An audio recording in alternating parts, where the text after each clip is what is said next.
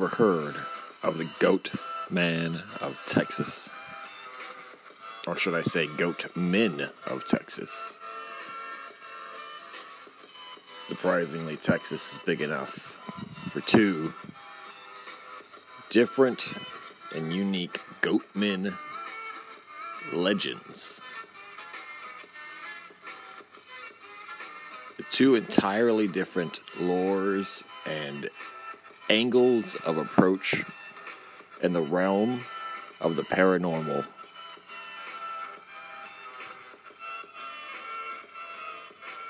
And today we're going to be talking about both.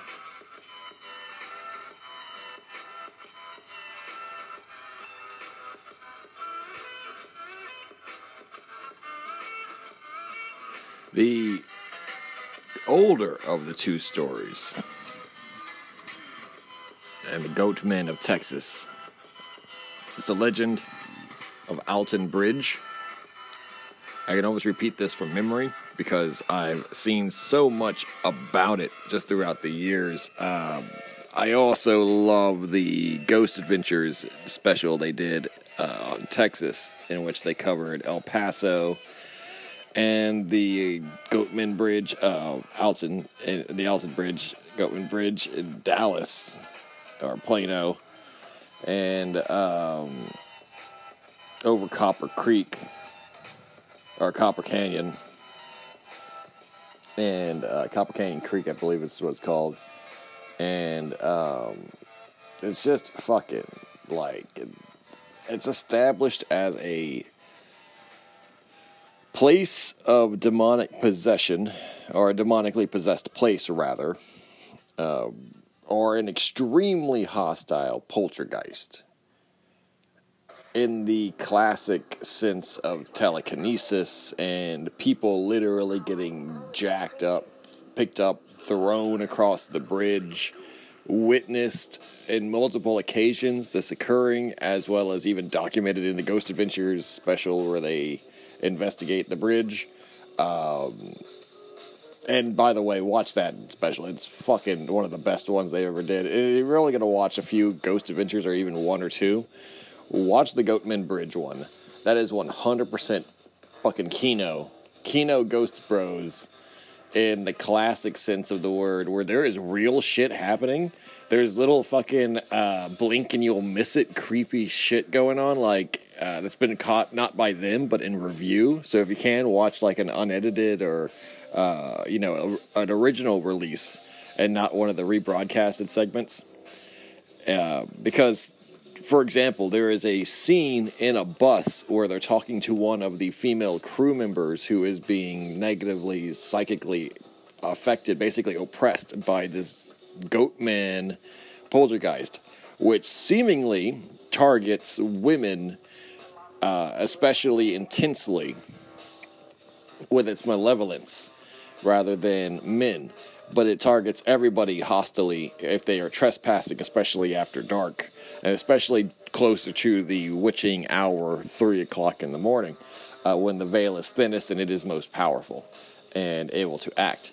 Um, but yes, that she is being counseled uh, by this host, Zak Bagans, and in the background window, you can see for a split second what appears to be a goat's face looking through the window. And yes, people say pareidolia. Um, it's just branches aligned in a certain way. Uh, and yes, and I, I, understand that yes, what you're seeing are the branches outside the window of the tree line and how they bend and sway. But yes, also unmistakably, if you look at it, you cannot help but notice that there is a goat face looking through the fucking window when they're talking about the goat man and shit like that. The the effects that it has on Aaron Goodwin, which is, I mean, everyone who watches that Ghost Witcher show knows that Aaron is the fucking man.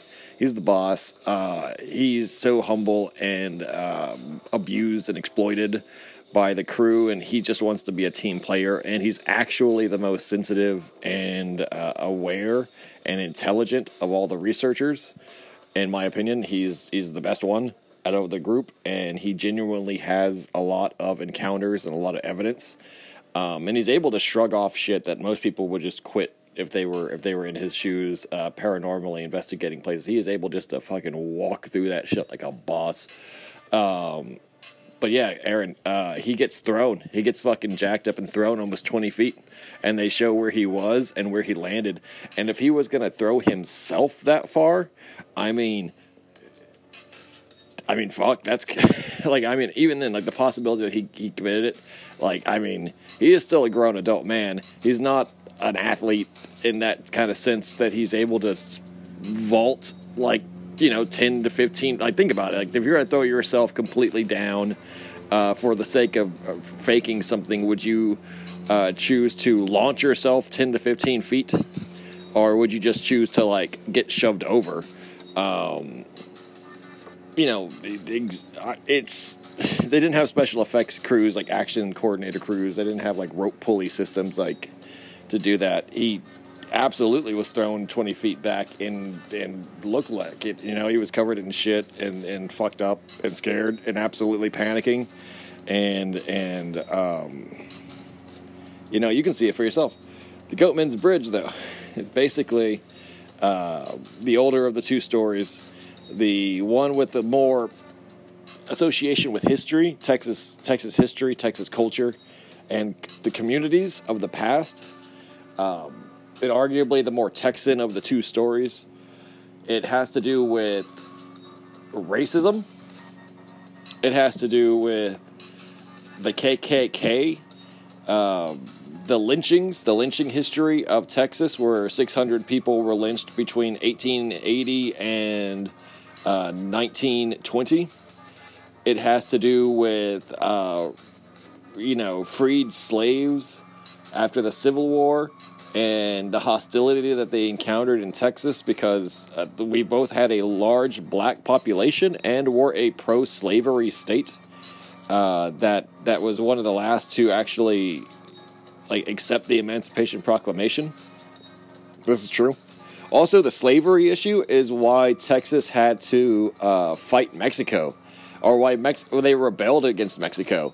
It's not because the Mexicans were exploiting them or treating them badly. It was because they did, the Mexicans didn't believe in slavery. because Mexicans are Catholic and Catholics don't believe in slavery. And so uh, the Texans were like, no, we want slaves. White men are not equal with blacks. Blacks are indentured servants. And basically, the, they were like, no, you got to stop that shit because we don't have slavery in Mexico. There is no part of Mexico that endorses slavery. Every man is free, even if they're not equal. And it's like that was the issue that forced Texas to say like fuck that, we're our own country. Come and take it, motherfuckers. Exactly like what the fuck? Like we weren't heroes. There were just a bunch of racist white men who kept wanting to own niggers and fucking like own them and, and, and fucking make them pick cotton and shit in the fucking sun. Uh, how else do you think Texas was colonized in the 110 degree heat? Us blood and sweat fucking slaves.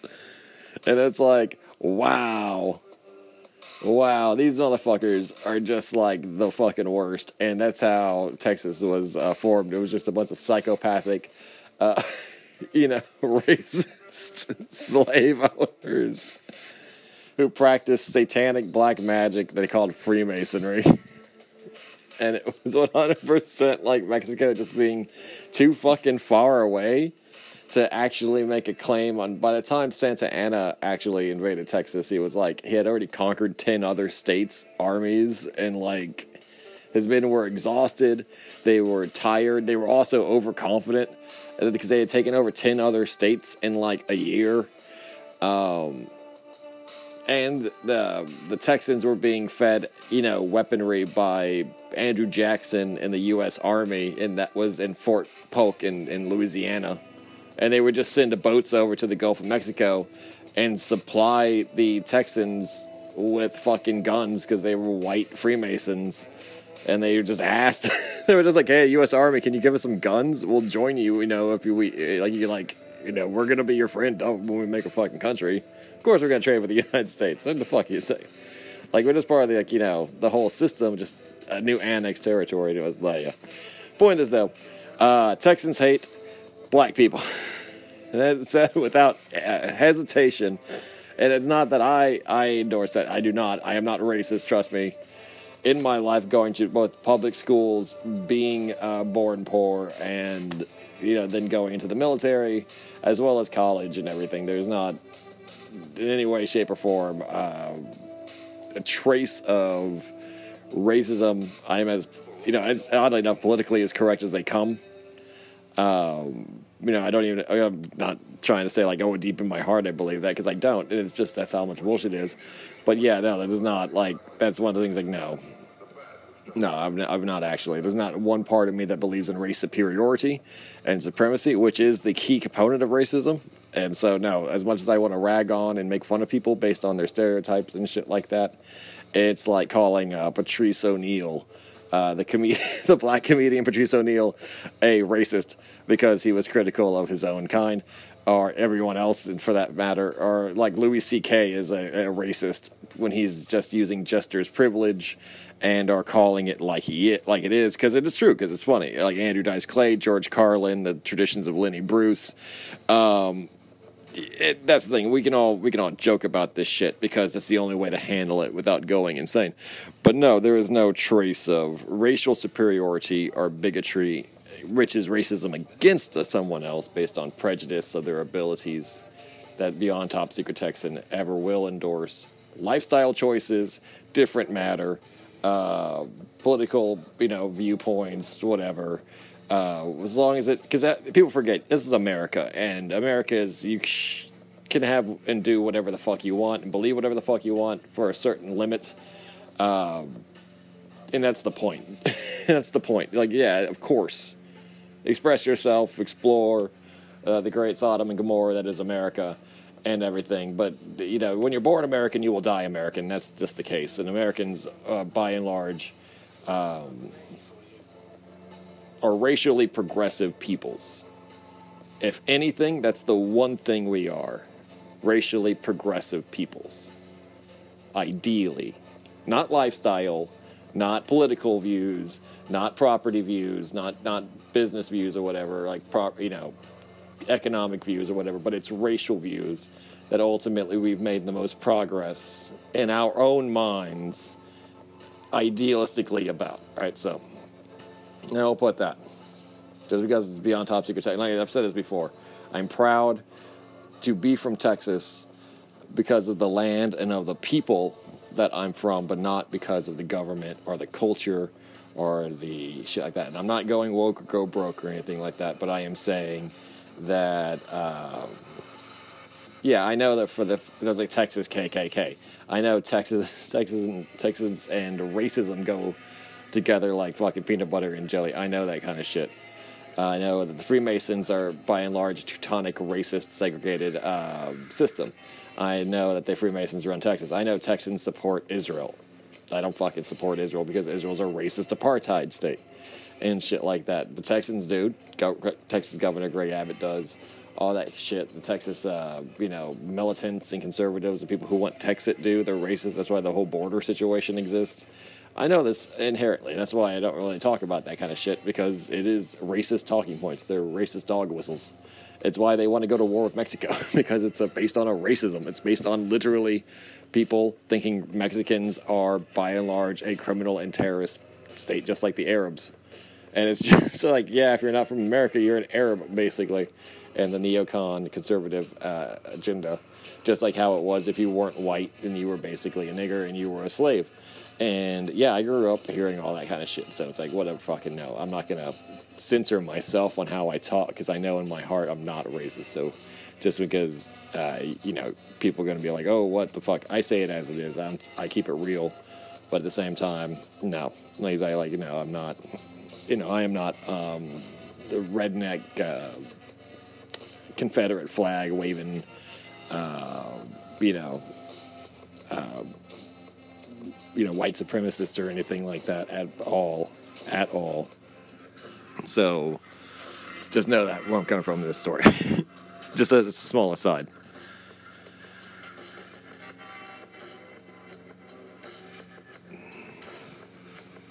So yeah, um, and that reprehensible history of the lynchings, because I just want to say that now. I've been, reading a lot of that lynching shit. Reading a lot about that. Um, fucking racist history of Texas and uh, the brutal vigilante killings of the lynchings and shit like that. Um, oh, fun fact: they were Democrats that did that shit. Fun facts: It was Democrats who were lynching all the black people in Texas because the Texas De- Democrats were called Dixiecrats back then, and the KKK was formed by Democratic Party.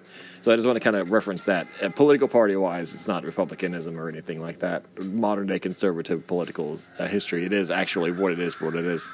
Uh, Texas Democrats were uh, basically ruling like a, a feudalistic empire based on racial segregation and they were keeping that uh, upheld by massive t- acts of terrorism called lynchings. Absolutely. So this this Goatman thing has to do with that.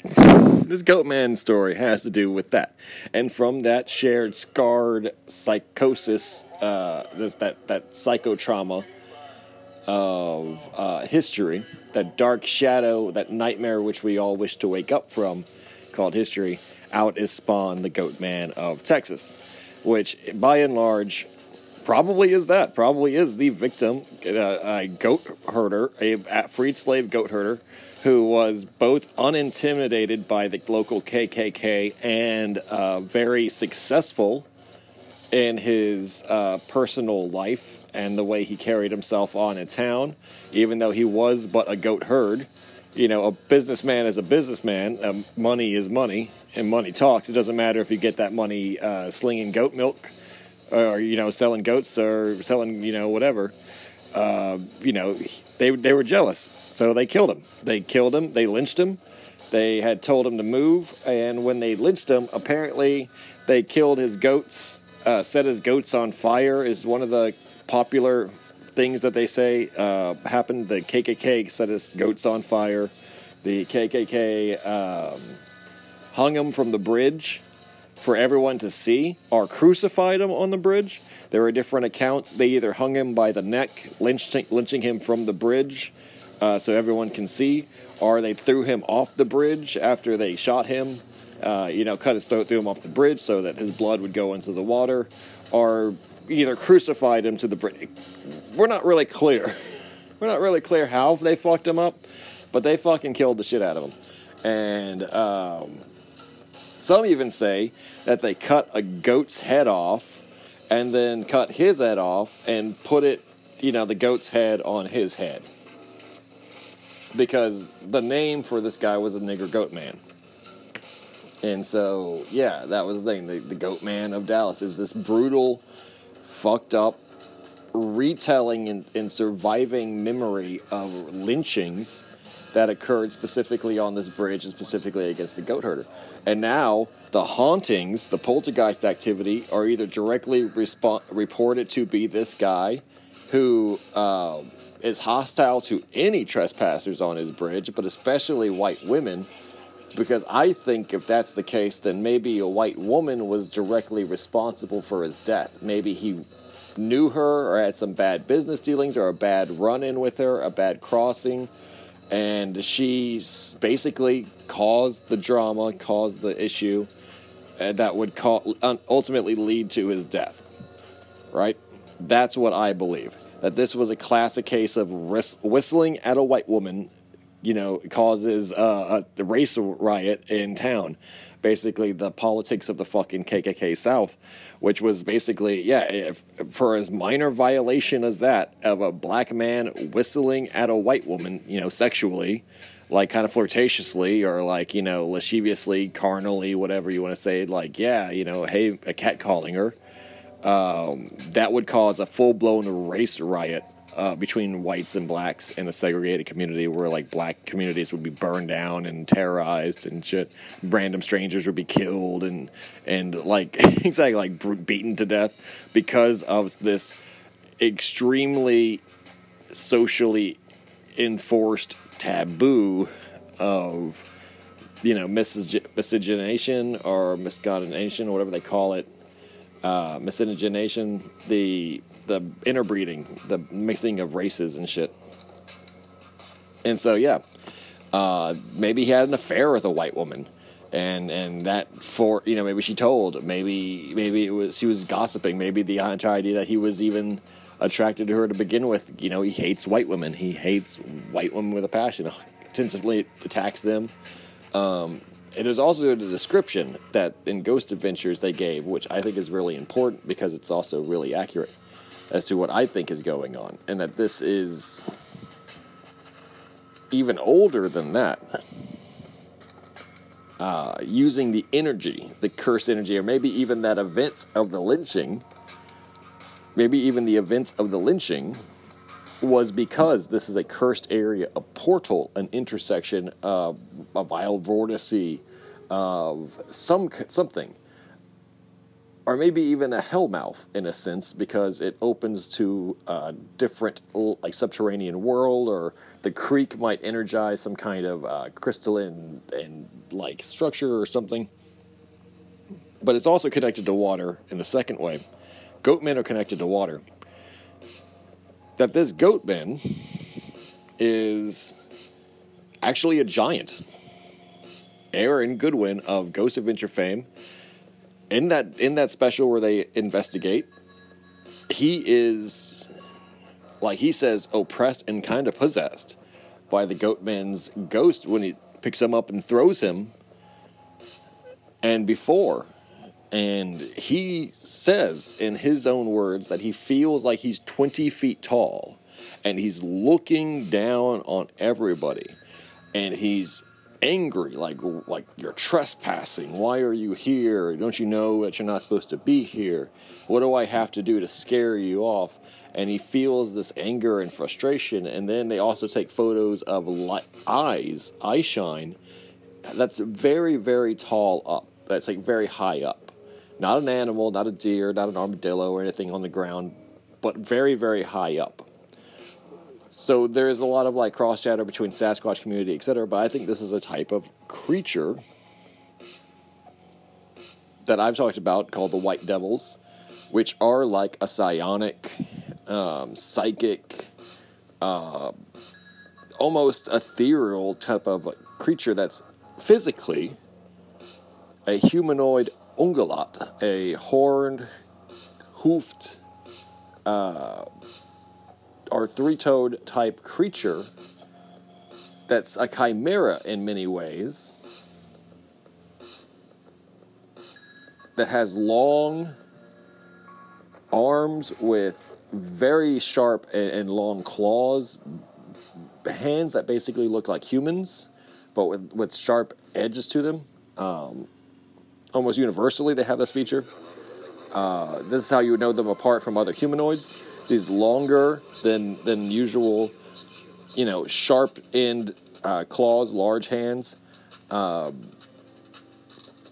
the fact that they are subterranean, the fact that they are generally very tall, but generally very thin uh, for their body size, but you know, not necessarily unpa- like know, weak. They are very powerful when they want to be, and they can be.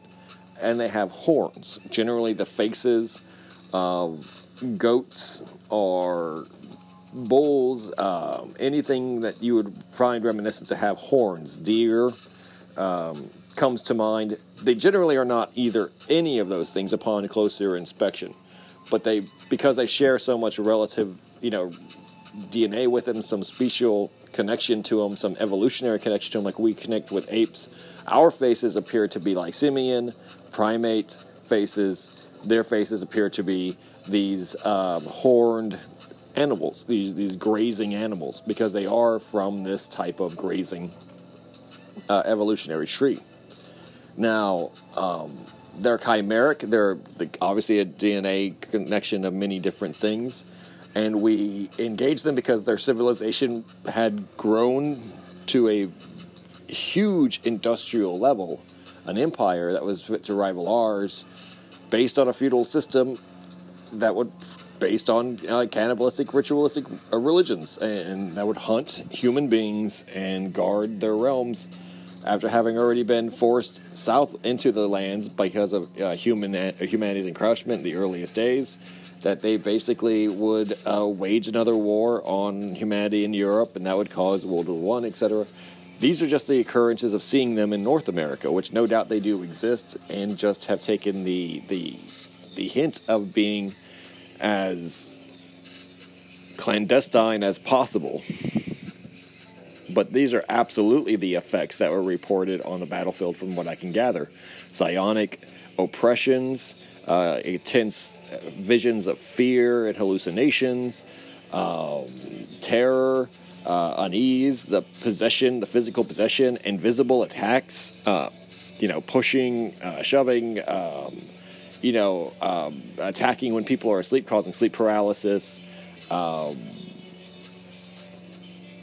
you know, basically these these creatures fight with their minds, with psionics, with with the ability to project and control these illusions, and and they do that to intimidate their prey, to, to basically corral the prey. Because while they're physically not as powerful sometimes as as even people are, they still have this amazing ability to stay. Um, you know, invisible or to hide their presence with illusionary, with projected psionic realities so what you're thinking, you're looking at a tree, it could be them, and then you just walk right past them, or you know they're blending in the shadows, basically just using their mind as a ranged weapon.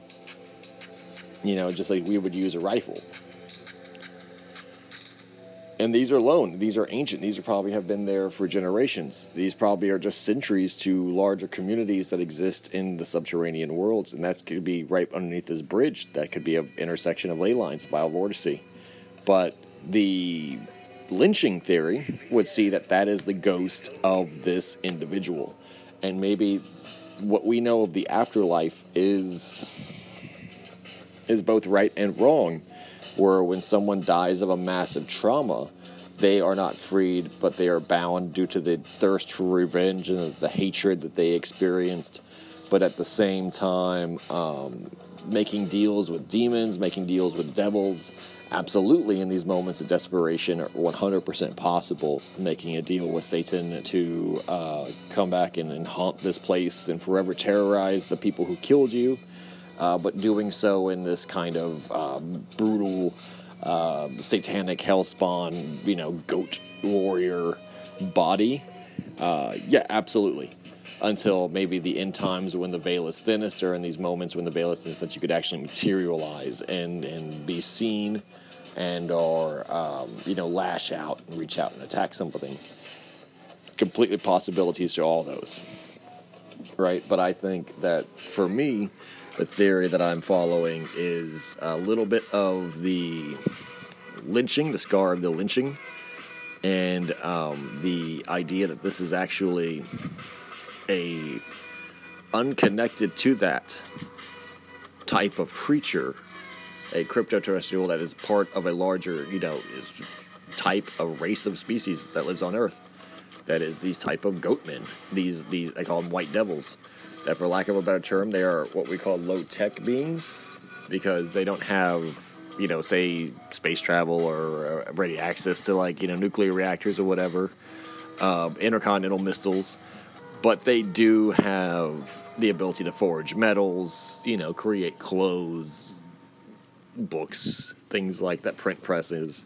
Um, and their society is reminiscent of our own history in terms of abilities and capabilities, say Renaissance or Middle Ages, and you know even in times in parody, the Industrial Age and things like that. But they're also just capable of these physical attributes, which left it alone in the wild, um, you know, a sentry would not be uh, shy to use, especially if it was just to distract and to keep what they would see as trespassers from going any further or digging any deeper. You know, especially if these people were just idiots and kept going just for this experience, you know, to be basically challenged by the gate guard of this white devil society at this bridge. And every time they came close and it would psychically attack them or, you know, toss them around and, and attack them while it was cloaked. Um, you know they, they were satisfied. They get the ghost, they get the Goat Man experience of Denton. They get the Goat Man experience of uh, you know Alton Bridge, and um, they're scared. They're scared shitless, and they come back for more. But they don't go deeper in the forest. They don't go down that river. They don't go uh, checking around looking for entrances into subterranean worlds, caves, anything like that. And you know, as so far we've reached a status quo, a kind of a equilibrium, a stalemate. And, and this is one of those worlds where the proof is there, it's intersecting, it's just that no one digs any deeper, and we have all this folklore and all this legend that satisfies us. And our desire is to, like, you know, you know, to explain our own history. We're like, yes, there's this lynching here. This lynching was fucked up, and this lynching is so terrible that must be the cause for the Goatman Bridge. That must be why the Goatman exists, because this guy who raised goats was killed by the KKK. And you're like, well, both are real. But I think it's because that bridge is home to a lot of negative uh, energy type shit. But this 100% is kind of like, a, you know, what came first, the chicken or the egg situation. The second is the Lake Worth monster. Now, this one I think is uh, more evident that this creature is a chimera, but it is a creature of flesh and blood, not a not a creature that's misidentified like a Sasquatch, but rather a unique type of horned, half reptilian, half um, goat man, uh, humanoid with claws of a large predator like a lion, and thus a definition of a chimera. A true definition of a chimera if you'd interpreted it after hearing its description as the four limbs of a lion, the head of a goat, the head of a goat, the four limbs of a lion, the legs, although I guess I got the head and legs of a goat, the four limbs and upper body, the mane of a lion, and the skin of a snake.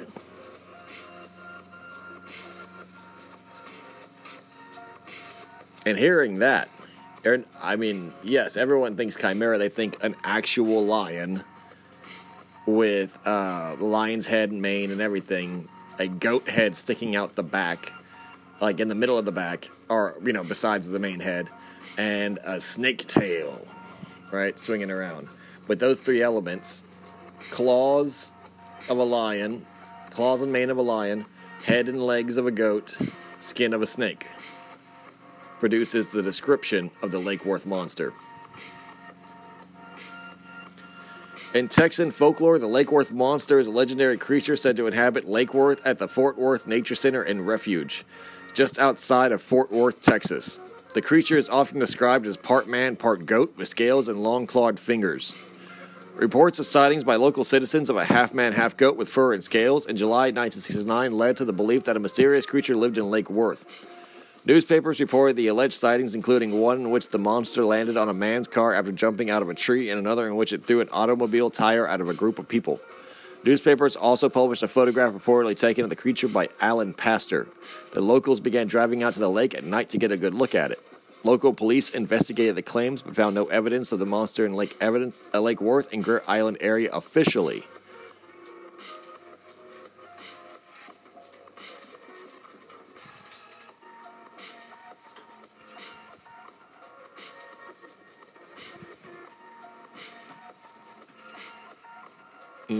Guys this reporting of it.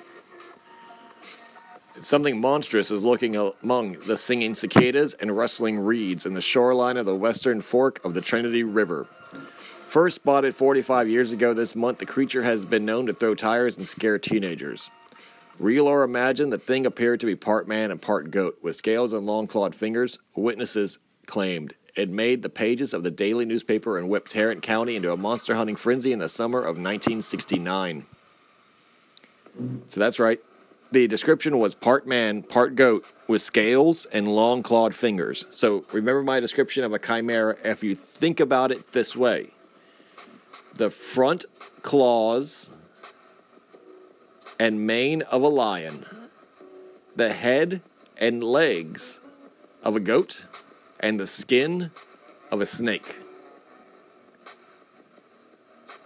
Instead of thinking of a chimera as a lion's head and lion's body, a goat sticking out the middle, and a snake tail, think about the front claws and mane of a lion, the goat head and horns and legs of a goat and the skin of a snake. And you get the description of one of these white devils because when it was photographed and seen, it was absolutely white. Described as a white fuzzy snowball. The descriptions of a rather unkempt, maybe exiled or hermetic member of the white devil species that was discovered at Lake Worth. Even today, stories of the monster known as the Goat Man can be heard around campfires in North Texas. Researchers have made documentaries and written books. Lakewood Brewing Company even has paid respect with a limited release Goatman beer. Michelle Villafranca, natural resource specialist at the Fort Worth Nature Center and Refuge, photographed Thursday with the center's Goatman costume in hand. Michelle Villafranca, natural resource specialist, said the stories are enduring because the lore is enduring. She organizes the Lake Worth Monster Bash at the Nature Center in October to celebrate the monster. Along with being in charge of land and management at the park, she became the go to collector of all things mysterious. On the windowsill of our office is an empty bottle of Sierra Nevada Bigfoot Ale. We have alligator re- sighting report forms, she said. We don't have any goatman sighting forms, but maybe we should start. In the summer of 1969, she tells the story. The summer of 1969 was hot and humid in Tarrant County. Back then, the area near Greer Island was gated off like it is now. Teenagers would go to Shoreline Road around the lake to be alone and enjoy the freedom of summer nights. On July 9th, a group of three couples was parked by a clearing. Around midnight, a beast leapt into the car from the trees above. The monsters tried to grab one woman and they sped off before it could take her away, the witnesses said. The Lake Worth Monster. According to legend, the Lake Worth monster lives on the shores of West Fork on the Trinity River. It can swim, climb trees, and eats fish and chickens. It is seven feet tall and has unhuman strength. Some reports say it has horns sprouting from its head, giving the monster the moniker of Goatman. We've had reports about this thing for about two months. A police dispatcher told the Fort Worth Star Telegram, but we've always laughed them off as pranks. But an 18 inch gash on the car's side and a terrified nature of the witnesses led police to open a full investigation. It appeared in the newspapers the next day, and the area was immediately caught in monster fever. Truckloads of men with guns headed toward Greer Island to hunt the thing. Spectators came out in droves to, to catch a glimpse of it. Reporters swarmed in, swarmed in, and police tried to keep the peace. Rick Pratt, director of the Greer Island Nature Center at the time, remembers folks coming out with wine, whiskey, and beer to have a good time and hunt for the creature. Here was a Sasquatch of our very own, Pratt said. It was a party. Like, what the hell, they said. Let's go. On the night of July 10th, a few dozen people were at the clearing known for dumping near the lake when the monster made another appearance. It appeared on the cliff above, looked angry, roared, although the reporters said a pitiful cry, and threw a tire 500 feet at them. Everyone, included a group of sheriff's deputies, saw this and ran away in fear. One witness said the monster gave off a pitiful cry, like something was hurting him. Craig Woolheater was nine that summer. He was fascinated with monsters, dinosaurs, and UFOs. He clipped out the newspaper stories and saved them in a scrapbook. Years later, while driving through Louisiana, he saw something unexplainable. In his headlights, he said he saw the gray body of a huge primate on two legs, which started the Texas Bigfoot Research Center in 1999. He believes that the Lake Worth creature was a re- real monster that, like the ones, that have been spotted all over the country, stopping the area because of the viable habitat. Personally, he thinks it's an undiscovered, uncatalogued primate species that walks on two legs. The summer of 1999, Fort Worth's Camp Center, just down Trinity River from Lake Worth, once went into the woods and late tree evenings, casting long blue shadows of mosquitoes ripped at our ankles and elbows. We came to a clearing where the camp counselors had made a small campfire. They told us about the legend of the Goat Man. I personally think it's an undiscovered, uncatalogued primate species that walks on two legs. Craig Woolheater, Texas Bigfoot Research Center said. You'll hear their cries clear at night.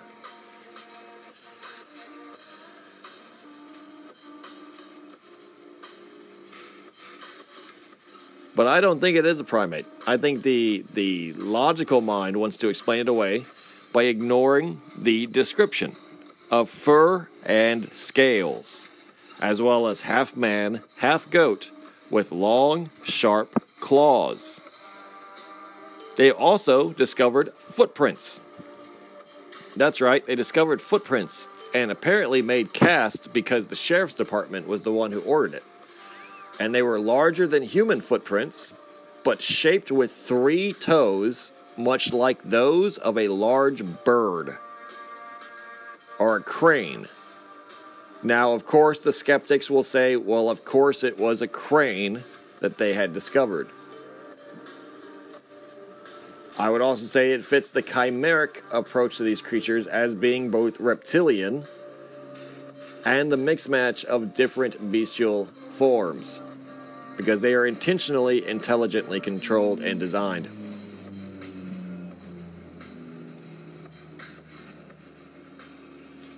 So I don't agree with the Sasquatch hypothesis at all. I say it's its own thing.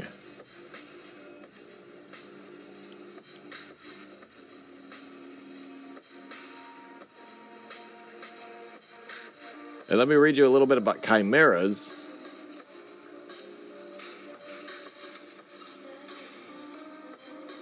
to help kind of paint this picture and to get away from the what I think is a very poor representation as depicted in popular media inspired by Hellenistic and ancient Greek art.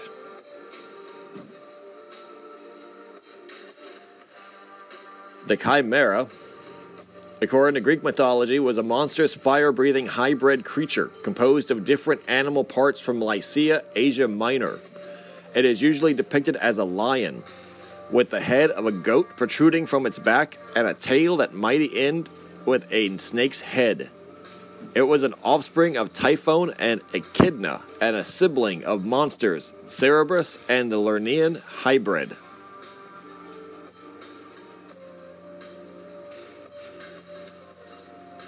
Although the term chimera has often come to describe any mythical or fictional creature with parts from various animals, it is most specifically mentioning this one individual creature whose parents were Typhon and Echidna, whose siblings were Lernaean Hydra Orthrus and Cerberus, whose consort was Orthrus, and whose offsprings were the Nemean lion and the Sphinx. According to Hesiod, the chimera's mother was a certain ambiguous she, which was the preferred way of referring to Echidna, the terrible, chthonic underground earth goddess. In which case, the father would presumably be Typhon, the god and terrible, uh, you know, ancient dragon, basically.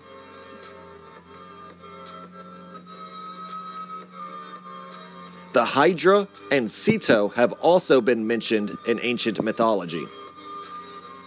However, the mythographers Apollodorus and Hyginus both make the Chimera the offspring of Echidna and Typhon.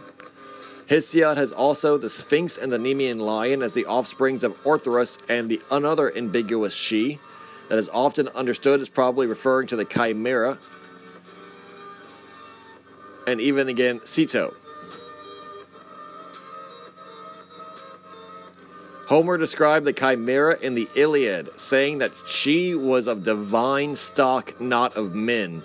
In the forepart, a lion. In the hinder, a serpent. And in the midst, a goat, breathing forth in terrible wise the might of blazing fire. Hesiod and Apollodorus gave similar descriptions. A three headed creature with a lion on the front, a fire breathing goat in the middle, and a serpent in the rear.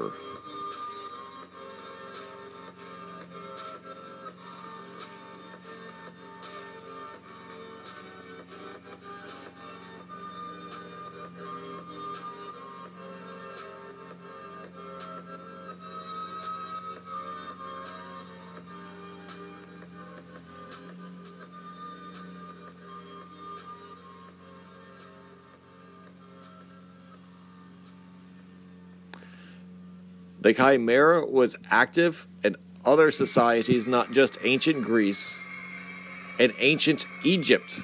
Fire breathing lionesses were one of the earliest solar and war deities, represented 3,000 years prior to the Greeks.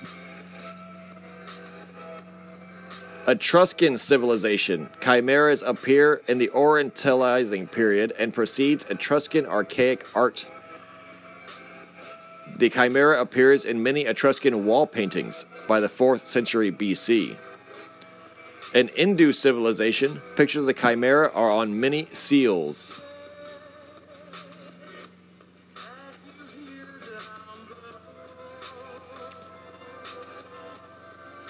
The chimera of antiquity was not forgotten in medieval art, with chimerical figures appearing as embodiments of deception, even satanic forces of raw nature.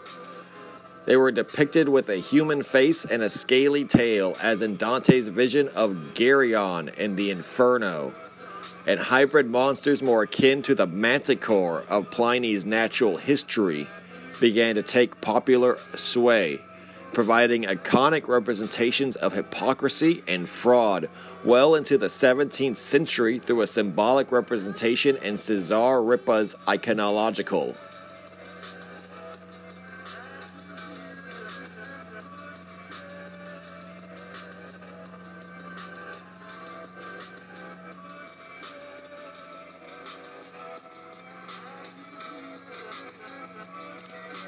The official plausible origins of the chimera. And remember, this is not what I agree with. I agree that's an actual species and a direct representation that they saw of this creature that can project fire with its mind that would terrify primitive peoples. Well, was just a mental projection of psionics.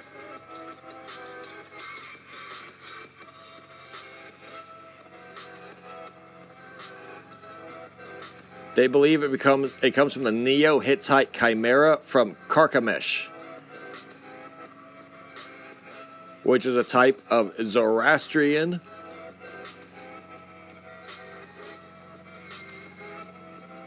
I guess Zoroastrian winged bull type creature. How they would represent their heroes in their animal forms as bulls or lions with wings and the heads of men.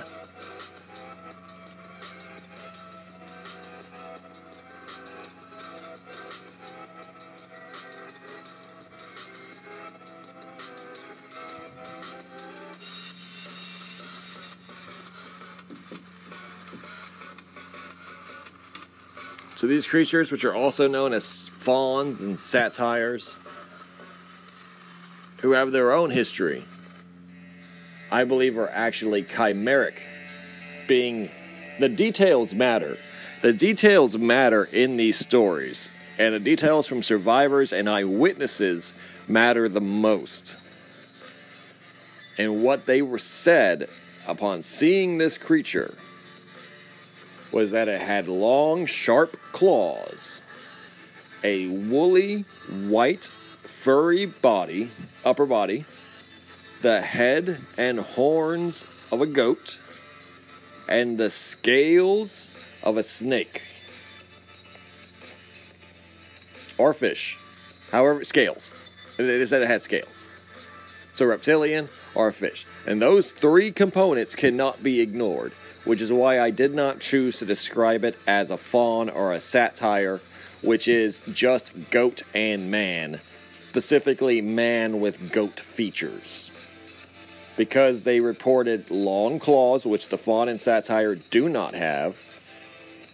Yes, the goat horns, yes, the goat legs, potentially, but even then, the actual footprints recovered on location were three toed. Three toed an avian or reptilian, like a dinosaur or a large bird, like an ostrich. That can't be ignored, but that's a very rare fact, with many people choosing to ignore all of this altogether and simply say it was Yeti or Sasquatch or Swamp Thing, um, you know, sw- Sabine Beast, but basically a type of Sasquatch a type of Sasquatch which does not fit any part of the description, but is more socially acceptable in the framework of conventional thought and logic to most people than something radically different, even though it's historically vetted uh, because of its seemingly impossible nature. Its impossible chimeric nature, which is in the realm of the legendary and in the supernatural, and in today's society, which is controlled by the hard atheists, the, the material relativists, the nihilists, etc., the skeptics, the Freemasons, etc.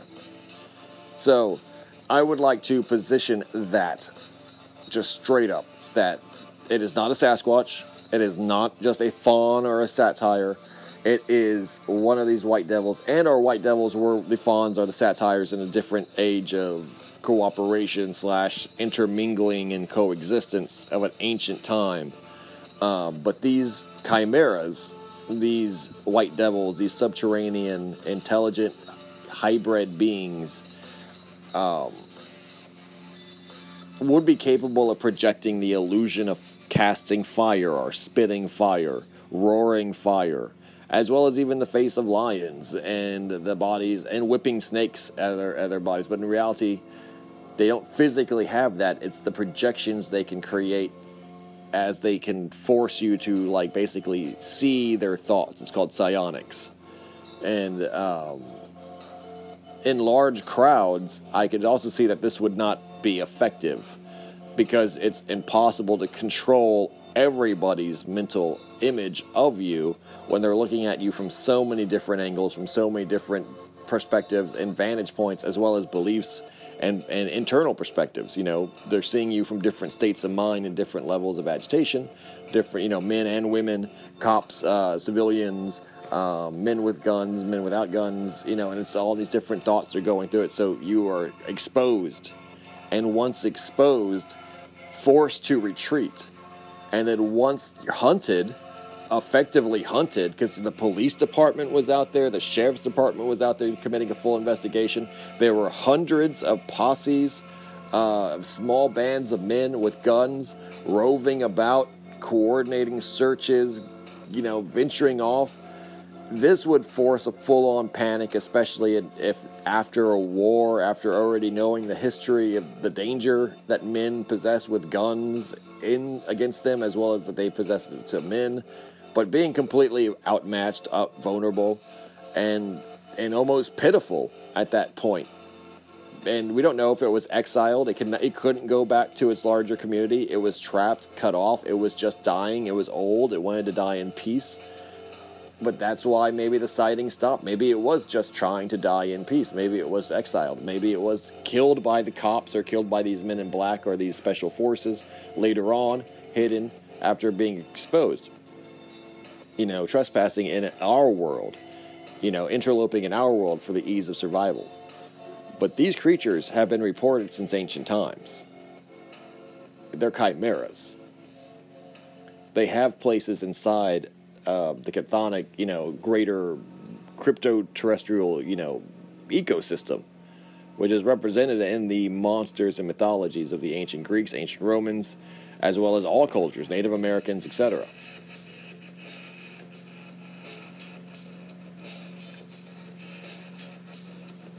And we have we have we have them in Texas. We have goatmen in Texas. We have chimera in Texas.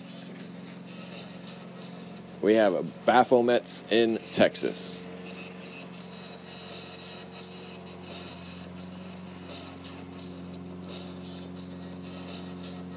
Thank you all very much joining me on this Halloween special. Speaking about this cryptozoological subject deviating from the norm. I know listening to this in the future, you may not care, you may not get it, you may not be vibing with it. This is Halloween. This is Samhain. This is the time when the veil is thinnest. This is the time to talk about these things that go bump in the night. We'll be back with our regular scheduled programming. But you know, we always talk about what goes bump in the night. We bump back. Here at the Beyond Top Secret Texan broadcasts.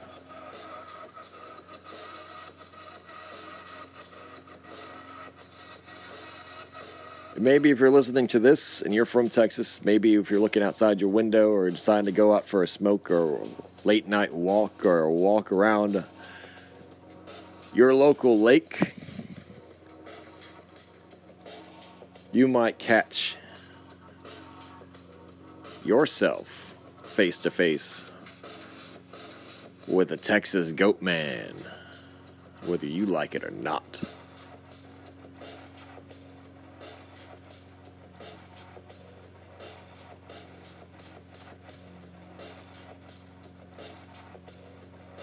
Now I'm saying salam alaikum. Iron sharpens iron, a friend sharpens a friend. God bless you and your families. Peace out.